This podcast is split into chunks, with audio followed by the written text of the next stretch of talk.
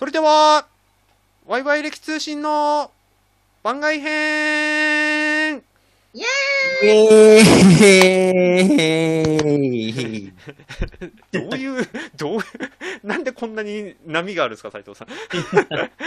いや、なんかあの、マイツさんの掛け声なんかちょっともうあの、ね、あの、面白かったんで。番外編みたいな。そうそうそうそう。はい。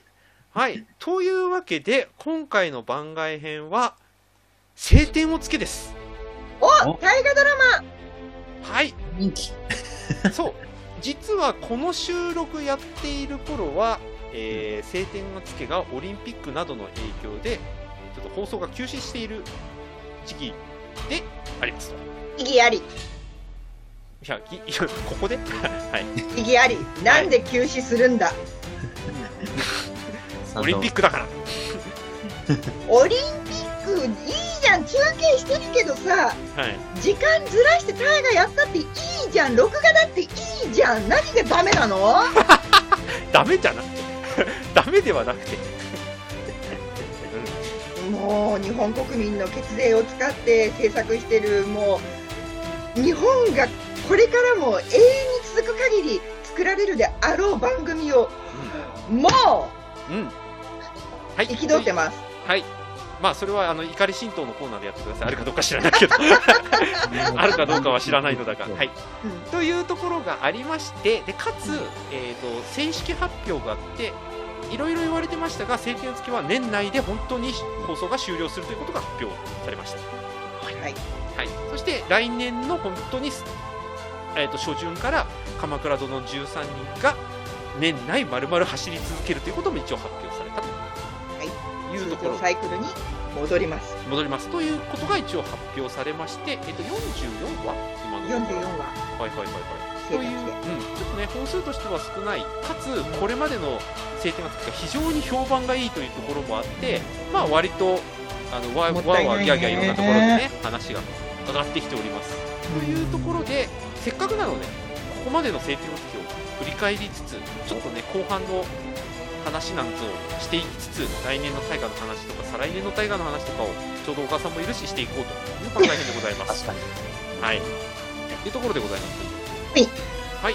というわけで、えっ、と、この放送をやってる頃には、えー明治本当に直前まで晴天はが来ております。うんはい。あの、この間バッサリ切りました、皆さん。うんうんうんバッサリ切った一方で、バッサリを切るときに自制の句を歌ってる、あの、武士がいて、切った挙句最終的に帰るとかって言ってましたけど、うんうんうんなんかつね、そんなお茶目なところも張りつつ、ちょっとね、うんえっ、と、日本の方では、慶喜がいよいよ追い込まれてるっていうところで今休止してるという感じでうんございます。うんうん。そうそう。で、一応もう一つ背景を説明しておくと、今回の晴天はつけは、基本的に渋沢栄一の自伝をかなり参考にしていることもあって、うんこの時点が正しいかどうかっていう話は当然あるんですけれども、うんうん大きな流れとしてはかなり史実に忠実に描いておりますと。で、かつ、うんはい。女遊びしてないところだけがちょっと史実と違うんじゃないのかな。っていうところはちょっと脇に置いといて、うん。まあ置いといてっていうでも、うまいところをついてるところも、まあ、あるっちゃあるし、うん。何より、えーと井伊直弼とかね、徳川慶喜とかっていうのの人物像をかなり今回、スタートをきっちり書いているというところが、なんか、イメージ変わりましたっていう話が結構多い。いやいいよ今回の描き方そう。井伊直弼がもう、あれですよ、徳川家あの家吉からの呪いっていうところからスタートしてるとか、怖い怖い。だしあんなに小心者っていうのもねそう。怖い怖い怖い怖い。そそこの流れはしかもあの慶喜に関する嫉妬も混じってるってもう怖い怖い怖い怖いみたいなとこ入ってないという。あとね、あのー慶喜が何を考えているかわからないっていうところで結構批判を浴びている、まあ、慶喜像の話ではありますけども、うん。この作品では一応理由付けを匂わせるような描写をすることで、かなり、あのーなんていうか、慶喜に対する一貫性みたいなことがにじみ出てるのも割と特徴だったりします。だからニシン様とかニシン殿とかって言われてる慶喜だけど、はい。今回の作品で言えばあの見てる側としては慶喜の心情の変化っていうものにちゃんと追いつけているからはい。突然なんかあの代わりにしたっていうことにびっくりっていうのがないから、うん、あのそこは理解しやすいかなって。うんそうですね、うん。そういうところありますね。という時代背景がありつつもやっぱりメインはこの渋沢栄一のねあのなんていうかな心情とか思想の移り変わりと、うん、その時々でやっぱり出てくる重要人物と,、えーと、と渋沢一に嘘ついてないかってあの、うん、生死はともかく自分の信念に従ってるかっていうキーワードが随所に出てくるっていうところのね、うん、一貫性がいいですよねやっぱり。もうそして平岡円四郎ロスが多分すげえ広がってる。い、えんだか？いやいやいやいやいやいやいやそのそのなそのな。い。もうね私大河の中で推しが死んじゃうってあんまりなくってで今回は本当にしょげた。で二推し三推しがもう全然出てこなくなっちゃって私の中でね。はいはい二推しが川村さんで三推しが猪飼さんなんだけど、はいはい。はい全然出てこないから、私の推しメンたちがもうもうみんな出てこないんだけどみたいな、うん確かにうっていう状態だったんですね、ん、そうだからねもう飢えてるあ。また、また推しが出るのを、ちょっと、うんするか。面白いですねそう結構ね、はい1年間ずっと推しを応援し続けてるから、こんなね、浮気するような感じの大河はね、自分的にはちょっと不本意。あもう再放送見るしかないですねそうなの。あ。んで、NB 氏はね。あ、そうそう。えーっとですね。いや、なんか、あの、純粋に面白くて、なんか、大枠で見ちゃうと、やっぱり、あの、なんか大衆、あの、一般、い今の、今の一般の、やっぱ大衆向けなテイストもやっぱりあるんですけど、はいまあ、ただなんかそれ、そう寄せてるんだけど、なんか最終ラインのとこで歴史ファンのそのニーズというか、まあ、こだわ、こだわ、ここはこだわってほしいとか、ここにチャンス点がこうあってほしいとか、あ、こういう視点で言うんだみたいな、ちょっとこだわりも捨てて、捨て、なんだ、いい意味で捨てきれてない感じだなと思って、うんうん。それが多分その高視聴率につながってると思いますし、うん。なんかその結構その、なんか自分のそのね、歴史活動とか、まあうん。昼間の仕事とかでも、まあたまに話題、まあ出るんですけど、やっぱりその、ね、渋沢ってやっぱりそのいろんなその180でしたっけ？なんかね、いろんな、えー企業、あの、うん。上場金いっぱいね、立ち上げに関わって、まあ、実は本人が最初から携わったって実はほとんどないと思うんですけど、みんななんとか委員会とか、こう、なんですけど、ただそういった意味でもね、やっぱなんだろう、ただね、あの A 社にね、例えばなんとか建設に行った人が、あそっか、うちの会社、この人関わってたんだ、みたいな。うん。うんうんで見る人もやっぱり相当映るのかなっていうのが肌に感じています。はいというなんか自分たちの今と紐付けられている作品で、今回の特徴なんだろうそう。だからいよいよねこの後あの明治以降にまああと3ヶ月ぐらいですけれども、うん。はい。突入はしていきますのであのあんまり出てこなかった長州勢がようやく出てきましたね。確かに。はい。うん。そうここら辺はね多分長州勢と渋沢栄一でおそらくこの後に控えてくるのは慶喜とうん渋沢栄一の関係性うん。うん。ですね、うんこれなんとかね歴史を楽しむ会とか、えー、と大河ドラマをめでる会でお話ししてるんですけれども、うんあの渋沢栄一の明治から本当に昭和までは慶喜の名誉回復のところにものすごく尽力している、うん。としてっていうところがあって、これがどんだけ描かれるのかっていうところはちょっと楽しみではない、うん。あれですよ。だってね敗軍のというかもうお名を背負ってよしあの草薙剛さん演じる義時がねどういう風な形でねこの後出てくるのか。もうね、うんほら史実だとほらもう名誉回復直前まで行ったらもう狂ったように遊んでたりするんですから いやまあ確かにねもう趣味人として人生極めた感じだからね。はい、その辺の面白さもありますよね。今回出てこあんまり出てこないですけど勝海舟もね重要な役割を果たしていき確ます。かに確かに。うんうん。この辺はねなんか幕末今回ほら、えっとさっき言いそびれたあの幕臣のうん。描かれ方がとっても丁寧、あ確かに確かに。はい。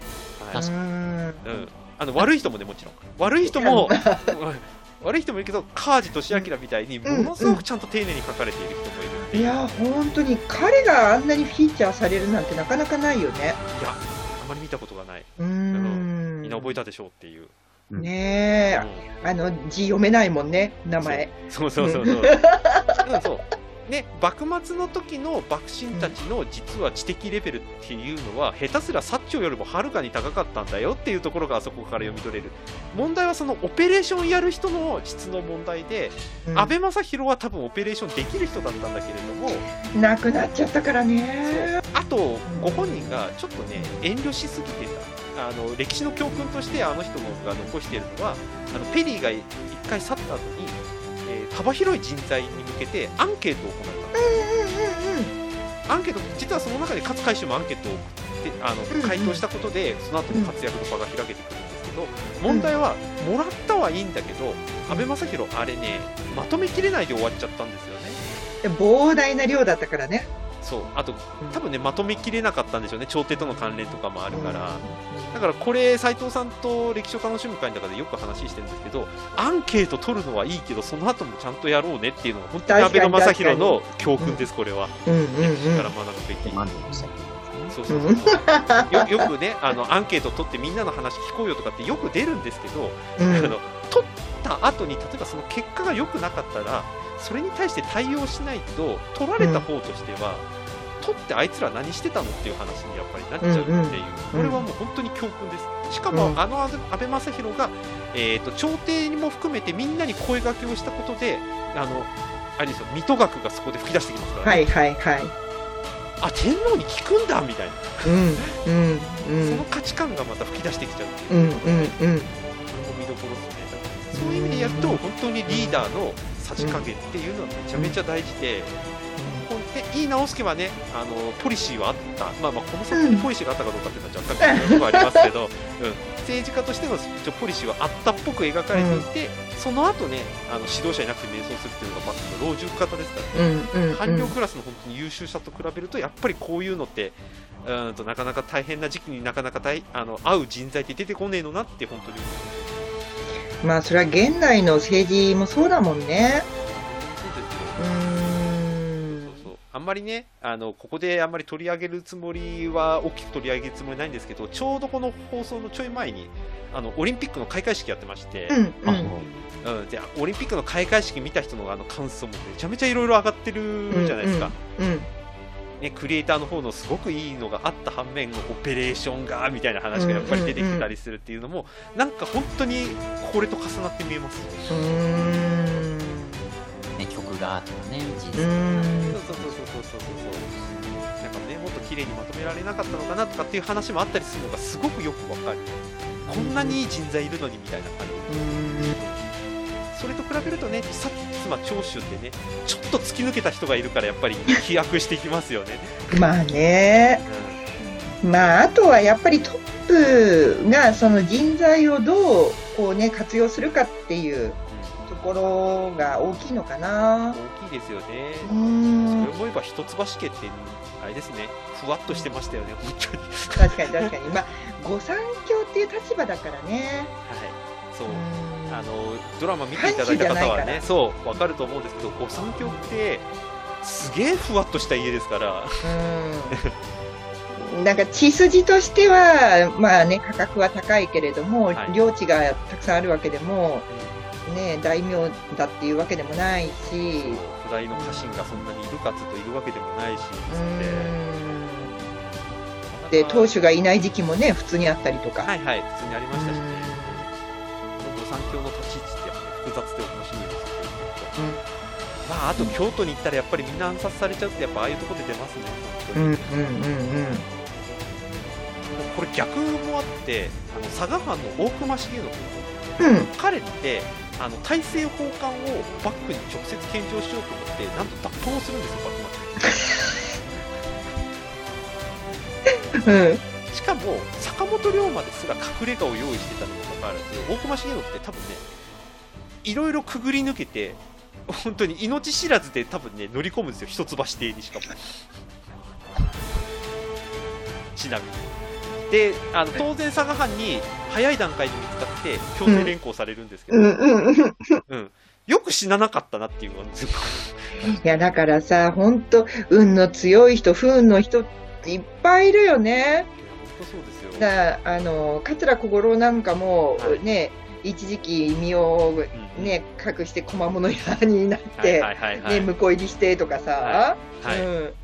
まあ、あと、小松立脇なんかはね、はいすごい優秀だったのに病気でね、はい早く亡くなっちゃって、彼が生きてたら、あの、明治維新って大きく変わったと思うしね。ああ、なんかその後が変わったでしょうね、絶対。はい。ら、今回、あの、慶喜に割とやられてる島津成明、じゃない、えー、久光。久光さんは、あの後ね、お困りのお殿様になりますからね。ね、そうそうそそう。明治政府にあの西洋が嫌だってちょんまげなんか来てたまるかって言ってあわざわざ天皇から直接の直使が来たにもかかわらずえそうそうそう、上下でね。そうあで越見しても嫌味のごとく越見してあの直使が来てる目の前目の前というか来てるところで花火上げてよっしゃーとかってやってるっていうもうい 子供かみたいなことやってる人でもほら、セゴド時に、はい。ね、あの帝がこはう行幸されて、そのお姿見て、様相だったことに衝撃を受けてたじゃない。はいはいはいはい。うんうん。そういやーあれも可愛かった。みたいなことがこの後明治編で多分起きてくるんだろうなっていう感じですよね、うん、ちょっとねあの渋沢の実家はちょっとね悲しいことがちょっと起きちゃったりするんでちょっとねそこら辺はうん。平九郎君とかねこの後ねできたりするんですけど、うん、こういう話もありつつねもうせっかくだから本当に最後まで。ああと気になるのが家康さん最後まで出てくるかどうか。ああのほら前回のはい。休止前のね、大政奉還のあたり、はい。もう家康さんさ出てきてるけど言葉発せてなかったじゃんもう。万感の思いってやつですよね。っていうこうちょっとねあの画面では見れるんだけど、音声で表現できないという、はい。あの北大路家康さんがはい言いたいんだけども言えないっていそううぐっと言葉を飲み込んでっていうね、はいいやーあの万感の思いですよね。ご苦労さんっていう感じで多分見送るって感じなんでしょうけど、いや、よかったです。名シーンですよね。なんかもうあのまま昇天しちゃいそうな感じでしたね。本当に。いやもう死んでるんだからねすでに。あ、まあまあ、そうそう。そう そうそうそう。う。ん、もう一回出てきてくれるんだろうかってちょっと逆に。いや出てこなかったら私怒るよ。どこに？いや NHK に。あら。お前ら何やってんだって。あら。そ,、うん。そんなお声をできそうな気配を漂わせながら、来年お母さん何するんでしたっはい、えー、鎌倉殿の13人の、えー舞台となります静岡県伊豆の国市にて、えー大河ドラマを応援する PR プロモーションに出演しまけおーね、この間ね、ちょっとあの出演するときがね、緊急事態宣言とかの煽りを受けて、ちょっと延期になっちゃってはいるんですけれども、別に中止になってるわけではなく、引き続き小川さんは、やる、そうです、はい。はい。す。そうです。一応クビにはなってません。はい、だそうです、だそうですっていう、はい、一応予定としては9月に、えー日を改めてやる方向で調整を進めております。はい、だそうでございます。だから皆さんはい。引き続きお待ちいただきてて、うん。まあそれでお母さんがね、何ぶちかましてくれるのかっていう話にはなってますから、きっちなみに、と。はいはい。これ、ここだけの話ね。ここだけの話。あの、聞いた人絶対言っちゃダメだからね。あの これ聞いた人はいはい言っとくけど、あの、はいはいリスナーさん。はいあのこっから先、あの、口をつぐめないんだったら、もうここで、あの、聞くのやめてね。はいはいはいはい。じゃあちょっと5秒ぐらい置きましょうかじゃあはい。5、4、3、あ。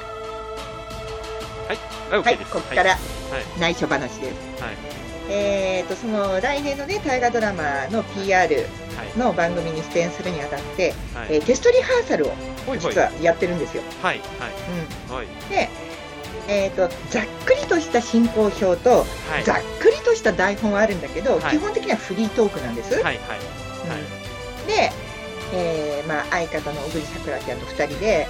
キャイキャイ、こうね、オタトークを広げてるんですけど、はい。そこで、まあ、早苗さん、じゃあこの件についてはどう思います？とか、この作品はどういう感想です？とかって言われるから、ありのままを言うわけですよ。ほいいいも悪いも。うん。うんで、リハーサル終わった後に、うんえー、プロデューサーからですね、はい大河を批判するっていうのが斬新だってお褒めをいただきました。コメントしづらい。いや、あのね、別に私、大河大好きだから、悪いところも、ポンコツなところも大好きなわけですよ。はいはいはい。だから、愛あるダメ出しなのね。うんうん。いや、あそこのシーンさ、意味わかんなくない？わかった？いや、あの表現ちょっとダメじゃね？みたいなことを言ったりとかして。はいで、いや、あのーまあ、今まで、素晴らしい、最高、さすがですねっていう賛辞ばかりを送られてきた、えー関係者としては、あの、かなり衝撃的だったらしく、ほうほうほうほう。ただ、あの、これがね、本当に口汚く、こう、罵るようなヘイト番組だったら成り立たないんだけれど、はいはい。前提に大河が大好きだっていうのがありありとわかるから、うそんなポンコツなところもダメだけど愛してるんだねっていうところがいいと思いますっていう話だったの。った。イエイおよかった。イエーイなので、あのそのままやっていいというご指示だったので、はい。えーダメなところはダメ出しをしながら愛していこうと思ってます。これはありのままでですね。これはあれなの？かな、うんそう K13 の話なのかな大河ドラマをめでる会の話なのかほとんど重なってるような感じがする。もうどっちもそうだよねて。か変わんないですよね、言全然変わんない。でうん大河ドラマをめでる会で喋ってることをそのまま喋ってるだけだから、そうですね。そうですね。変わんないですね、特に。変わんないの。はい。うん。なんか、あまり新鮮さがないでしただ、ただね、はいこれ、大河ドラマをめでる会でみんなからこうね、感想をもらうでしょ、ょ。はいはいはい。それを流用させてもらってるところはあったりして、おこそうれ、これ、いつかあれですね、うんあの、流用してる人たちの、なんか、つなげたいですね、それはね。そうなの、そうなの。あーあ、なるほど。うんう。ん。だから、私がこう、めでる会代表で皆さんのはい。感想を述べてるっていうような構図になってくるので、はい。お自分が言った感想を早苗さん言ってくれてるって分かる人は分かるっていう。はいはいはいはい。うんうん。ちょっとあれですね、あの、まあ、あえて別に狙う必要も全くないけれども、ちょっと楽しみでありますね、小川さんが何持っていくのか。そう。はい。何持っていくんだろとりあえずテストリハの時は、う。はい。えーメデル会の、えー某女性とはい。某、えー重鎮のご意見を2つちょっとね流用させていただきました。ほうほうほうほうほうなんか、流用ってあれですね。なんか言葉としていまいちだから、引用とかにしませんああ引用そうだね。あ、確かに確かに。そうそうそう引用させていただきました。参照参照とか、そうそう。だってほら、ただ、ただの丸パクリじゃないですか、もう流用として。参考にさせていただきましたよ。そうそうそうそうそう。まあ、引引用ですよね。なんか知的レベルをちょっと上げるとすれば、ちょっと引用でね。はいうんそういうことだね。はい。大事ですね。なんか、流用って言っちゃうとね。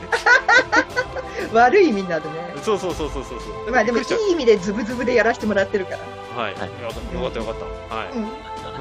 というわけで、えーと、晴天は月は一応年内やって、えーと、来年、2022年は鎌倉殿の13人。さらにその翌年は「どうする家康」っていうラインナップで今のところ大河ドラマはやるそうですいやーもうまたいいやつです静岡2年連チャンで美味しいね。本当に静岡はうんもう NB さんもね静岡大好きだし。そう静岡大好きですような。ん。はい。本当？なんかどの県言っても同じこと言いそうな気しますけど大丈夫ですか？魚だって魚前ですもん、駿河湾。え全然歴史と関係ないね。あ、すみません。あいやいやいやいや、魚、いやいや、駿河湾だって歴史ありますから。まあ確かに確かに。いやいやあそいやいやそそんなこと言ったらあの琵琶湖も歴史あるから船寿司。同じうんあるあるあのうん。昔そこあそこじゃなかったけど琵琶湖がっていう話になります、確かに。そうそれだけ普遍ってことですよ、じゃあ。うん 不変じゃない変わってるって前の放送で言ったばっかじゃないですか歴史。あ、普遍って、あまねく、あまねく方ですよ、あまねく方。何の話ですか本当に。まあ相変わらずこのねどちらかった感じで終わりを迎えるっていうのがこの番組らしいという。うんそうですね。なんか斉藤さんなんかせっかくだからちょっと締めの一言くださいよ。あそう NB わかりました。えー、じゃあまあね、まあ、タイがね、まあね、晴天をつけ、今のところね、すごい人気で、あしいんだけど、あのですね、やっぱね、なんか、純粋にね、あの、思いとして、やっぱりね、タイガーをね、えーピュアに、えー愛する、ワイワイする、楽しく語らうみたいなね、はい。まあ、そういう、なんだろうな、まあ、もちろんタイガーそのものもね、大事なんですけど、それを楽しむね、ファンとして、一ファンとしてはですね、えー引き続き、えーなんだ、み皆さんね、あのね、ここにいる人もそうですし、みなリスナーの皆さんと一緒に、えーなんだ、歴史を愛していけばと思います。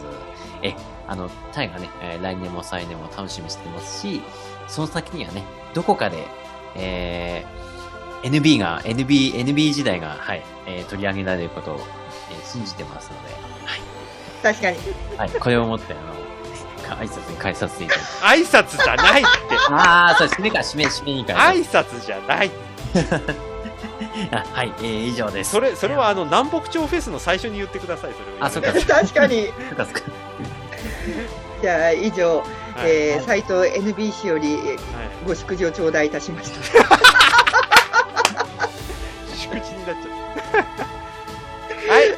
はい。ということで、はい。番外編でした。あありがとうございまりがとうございました